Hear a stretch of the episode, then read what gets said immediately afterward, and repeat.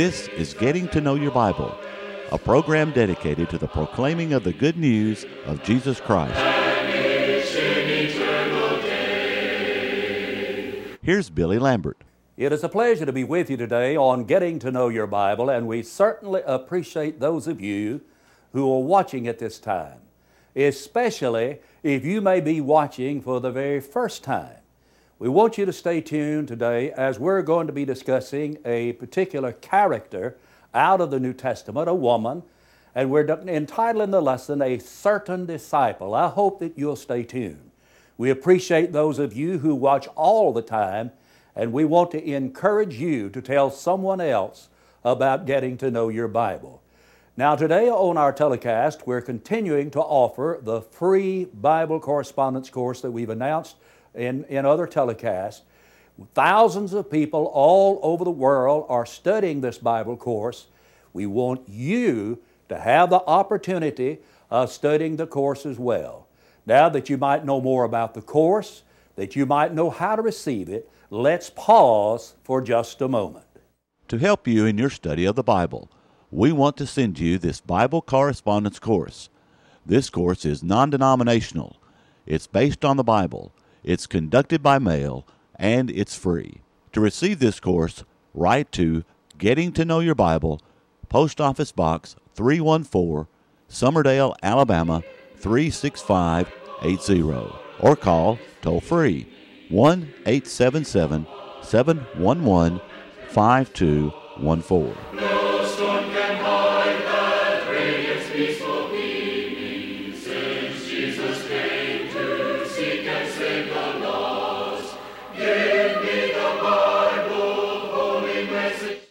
I'm reading now from the ninth chapter of Acts, beginning in verse 36 and reading down to verse 42. At Joppa there was a certain disciple named Tabitha, which is translated Dorcas. This woman was full of good works and charitable deeds which she did. But it happened in those days that she became sick and died. When they had washed her, they laid her in an upper room. And since Lydda was near Joppa, the disciples had heard that Peter was there. They sent two men to him, imploring him not to delay in coming to them. Then Peter arose and went with them. When he had come, they brought him to the upper room, and all the widows stood by him weeping, showing the tunics and garments which Dorcas had made while she was with them. But Peter put them all out and knelt down and prayed. And turning to the body, he said, Tabitha, arise. And she opened her eyes, and when she saw Peter, she sat up. Then he gave her his hand and lifted her up. And when he had called the saints and widows, he presented her alive. And it became known throughout all Joppa, and many believed on the Lord.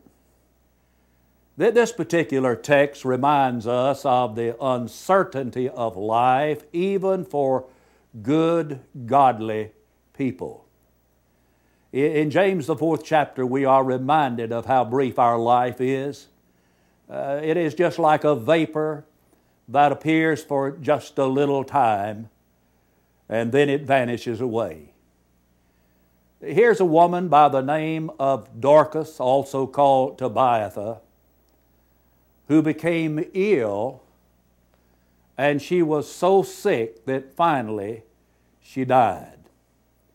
A look at the life of this godly woman should inspire all people who are seeking after the Lord, and especially women who might be seeking after the Lord. Dorcas is described in the text as a certain disciple. Now, at Joppa, there was a certain disciple. I want you to think about the word disciple. The word disciple means that one is a follower or a learner. And she indeed was a certain disciple of the Lord. Be- being a disciple of the Lord is of the utmost importance. There were some who were disciples who ceased their following. In John, the sixth chapter and verse 66, the Bible says, From that time many of the disciples turned back and walked no more with him. That was not characteristic of Dorcas. She continued to follow him. But Dorcas was a Christian. In Acts, the 11th chapter, and verse 26, the Bible says the disciples were called Christians.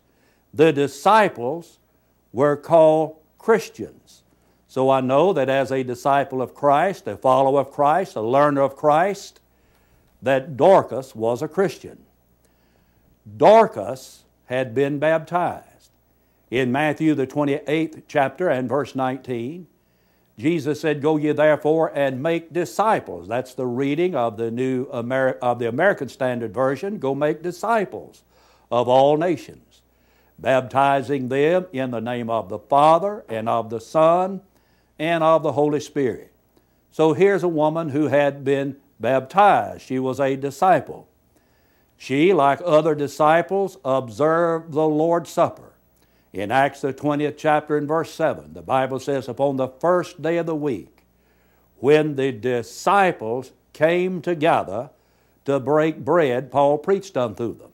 So she was a disciple of the Lord. It was characteristic of the disciples of the Lord on the first day of every week to gather with other Christians, other disciples, to observe the Lord's Supper as a disciple, she was faithful to the Lord.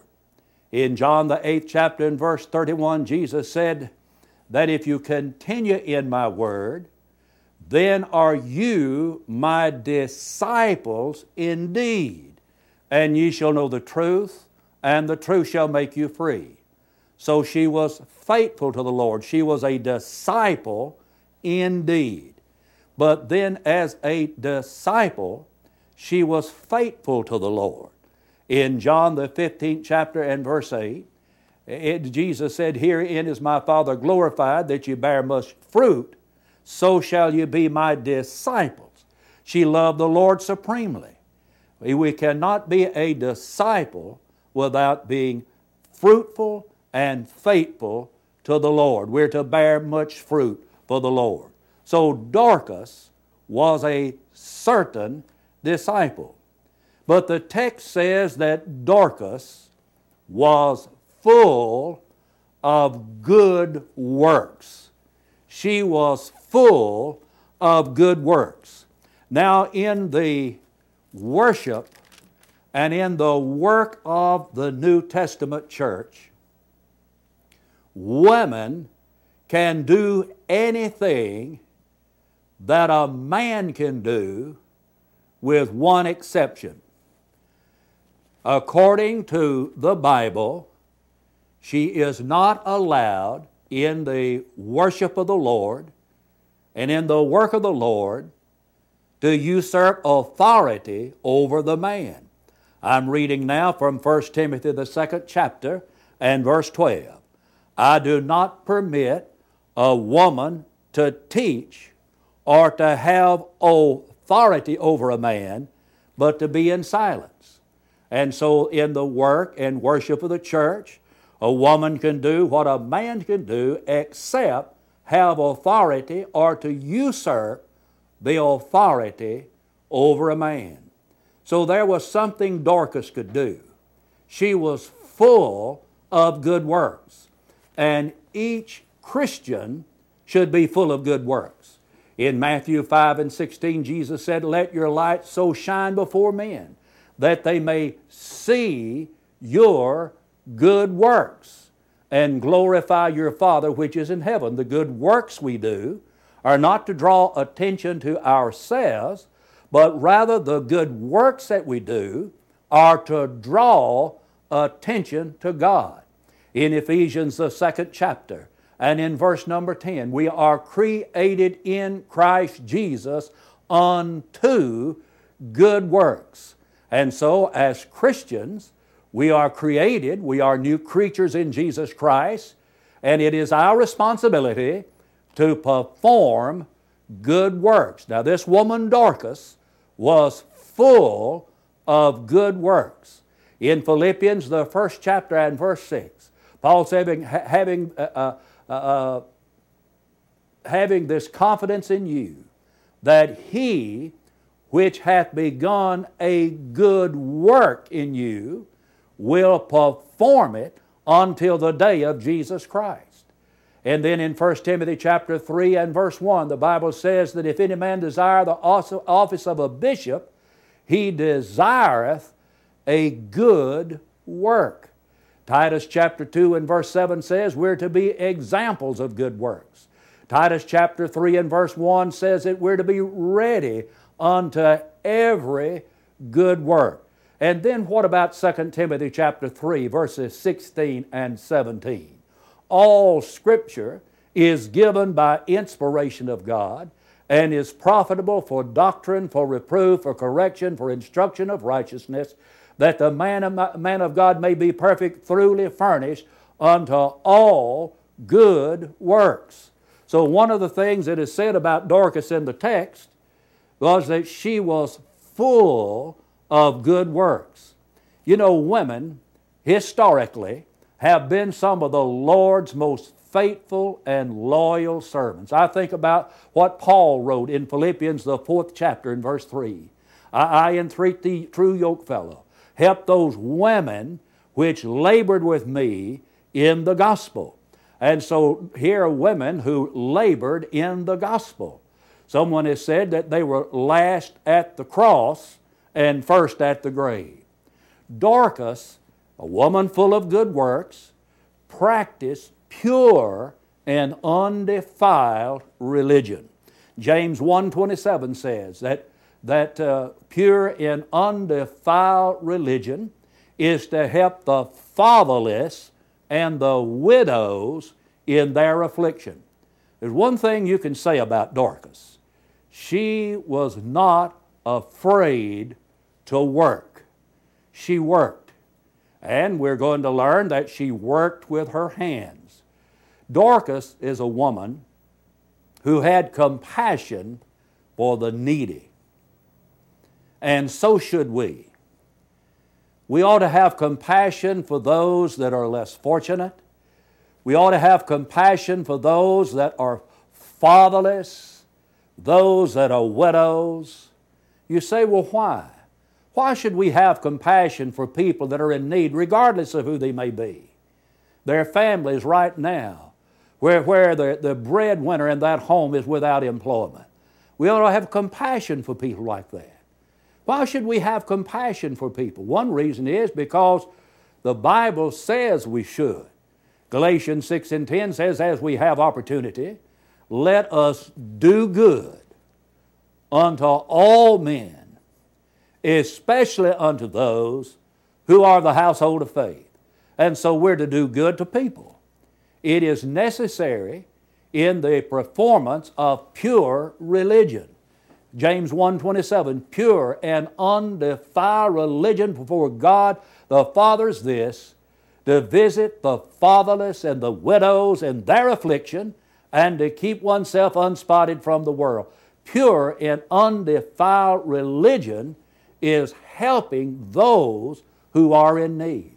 And then we might further mention the fact that we ought to help those who are in need because it procures the Lord's help.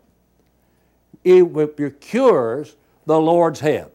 There's a passage over in the book of Psalms, chapter 41 and verse number 1, where the, where the psalmist is talking about the benefit of having a heart of compassion for people that are in need. I want you to listen to verse number 1. Blessed is he who considers the poor. Now that's what we're talking about. Dorcas helped people that were in need. So this says, Blessed is he who considers the poor. The Lord will deliver him in time of trouble. Will deliver who in the time of, tr- of trouble? The person who considers the poor. The Lord will deliver the man who considers the poor in time of trouble. The Lord will preserve him and keep him alive and he will be blessed on the earth. He, he, you will not deliver him to the will of his enemies. The Lord will strengthen him on his bed of illness. You will sustain him on his sick bed. Somebody says, Why do we need to help people that are in need? To procure the help of God Almighty. But then helping people that are in need is a way of proving our faith. Turn, in your Bible over to the book of James, the second chapter, and let me begin reading about verse 14. What does it profit, my brethren, if someone says he has faith but does not have works? Can faith save him?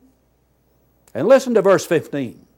If a brother or sister is naked and destitute of daily food, and one of you says to him, Depart in peace, be warmed and filled, but you do not give them the things which are needed for the body, now here's the question what does it profit?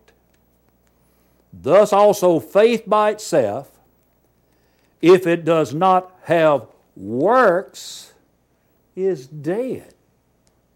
You see, by helping people, and doing good for those that are in need is one way to prove that our faith is a saving faith. I, think about this, the, the scenario right here. So somebody comes and they're, they're in desperate need. He says if uh, they're naked and destitute of daily food, that is, they need clothing to wear and they, they need something to eat. And so you just say, well, you just go on your way. May God bless you. May the Lord help you. May the Lord have mercy upon you. May the Lord deliver you from this. And then you don't give them a morsel of food. You don't give them clothing to wear. The question is, what good is it? What good is it? And he says, it, if, and then he says, if faith by itself, if it does not have works, is dead. The way you prove your faith, your true faith, is by helping people that are in need. But then also, helping people that are in need is one of the ways that we procure the mercy of God. You know, Jesus said, Blessed are the merciful, for they shall obtain mercy. In James, the second chapter, in verse 13, we're told, He shall be judged without mercy who has shown no mercy. In the 25th chapter of Matthew, beginning of verse 31 down to verse 46, Jesus gave the scene of the judgment. And there the sheep and the goats in that scene. And there were those on the one hand to whom Jesus said, Depart from me, ye cursed, in everlasting fire. He said, I was hungry, I was naked, I was, I was sick, I was in prison, and you did not help me. And so they ask in return, Well, Lord, now, now when did we see you like that? When did we see you sick? When did we see you hungry? When did we see you in need of clothing? When did we see you in prison? And Jesus' answer was, Inasmuch as you did it not unto the least of one of these my brethren, you did it not unto me.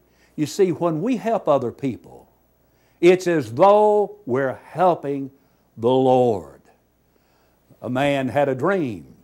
And in his dream, he saw the Lord coming by his house that day. And he wondered, is the Lord actually coming to my house? I don't believe we can put a great deal of stock in the dreams that we have. I don't. As a matter of fact, I am confident that we cannot. I had one recently, a very strange dream.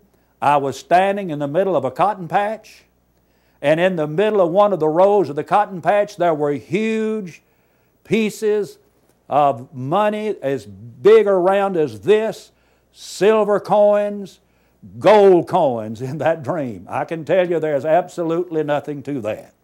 And so I'm not putting a lot of stock in the dream. But this man had a dream of the Lord coming by. Well, that day, during the day, there was a child that came by the house and and, and asked for some help. And then there was a woman who came by, an elderly woman, and she asked for some help. And then there was a beggar that knocked on his door and asked for some food. And the man said to himself, The Lord indeed did come by. He came by today three times.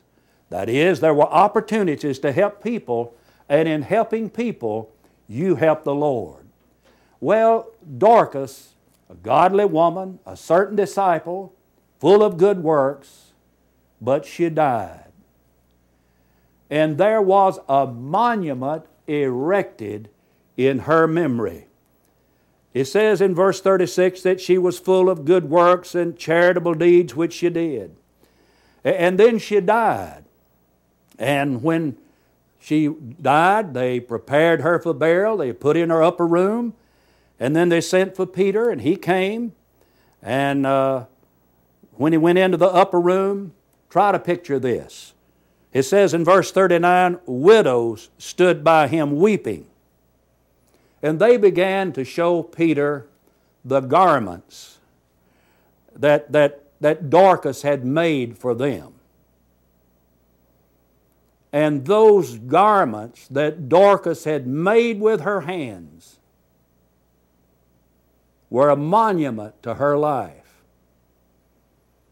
There is a very faithful Christian man, nearly 80 years of age, in the Summerdale Church of Christ, where I am the local preacher, who makes little blankets with his hands to be sent for little babies down in Guyana, South America. Those are going to be monuments to his life. But she made a monument. And those monuments of her were the garments that she made. You know, a, a garment, or rather a monument of stone, may be erected in the memory of the people that are deceased and most will have some kind of a marker at their grave site to show that they lived, that they died. But the monument of good works is the most enduring.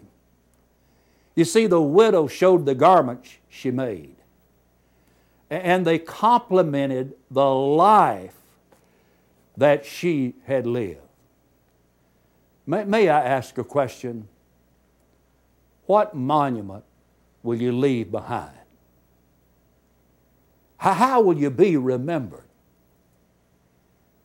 Will you be remembered like Dorcas for your good works? Will, will you be remembered for doing your best like Mary in Mark 14 and 8, of whom Jesus said she hath done what she could? Will you be remembered for going that second mile, doing more than was expected of you? You know, in Matthew 5 and 41, Jesus said, If a man compelled you to go one mile, go with him two. Do more than people ask you to do. Will you be remembered for showing respect to God and to man? Will you be remembered for your concern for people. Will you be remembered for a meek and a quiet spirit? Will you be remembered for your friendliness? Will you be remembered for having a loving attitude? So, so what kind of a monument will you leave behind? Yes, Dorcas was a certain disciple. Dorcas died. And when she died, the people were explaining the kind of a life that she lived. In my mind, I can almost hear what some were saying. She was such a good woman. I would never have been able to get by had it not been for the help that she gave to me. She was a godly woman. Could I ask, are you a certain disciple? Are you a certain disciple? What an example of a great Christian woman. Would you become a Christian, a disciple of Christ, as was she. You can. She, she became a disciple of Jesus Christ by believing in him. We're to believe in Jesus. And unless we believe, we will die in our sins, John 8 24. She came, became a disciple of Jesus by repenting of her sins. Because unless we repent, we will perish, Luke 13 3. And she confessed her belief in Jesus in order that he might, she might be confessed before the Father in heaven, Matthew 10 32 33. And in order to be a disciple, she was baptized in the name of the Father, the Son, and the Holy Spirit by immersion for the remission of her sins. Acts chapter 2 and verse 38. Are you a disciple? I would encourage you to become a Christian this very day. I would urge you to become a Christian, and it is urgent. First of all, we do not have much time. We will die. Tomorrow could bring the Lord, it could bring the judgment, it could bring eternity for us all. And it is urgent that we become, like Dorcas, a certain disciple. Now, in the closing moments, may I invite you to attend the Church of Christ in your community.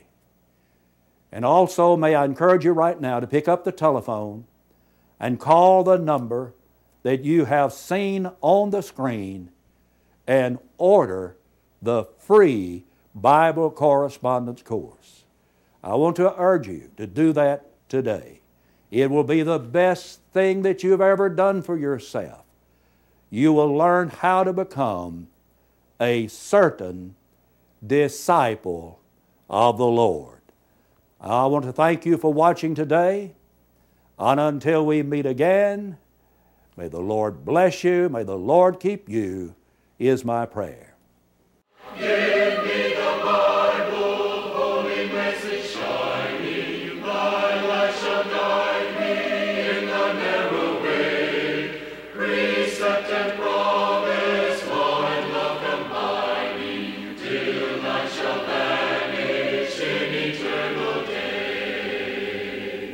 Getting to know your Bible has been presented by Churches of Christ. If you have a question about the church, or if you would like the location of a Church of Christ near you, or to receive the free Bible course, write to Getting to Know Your Bible, Post Office Box 314, Summerdale, Alabama 36580, or call 1 877 711 5214. Join us next time for Getting to Know Your Bible.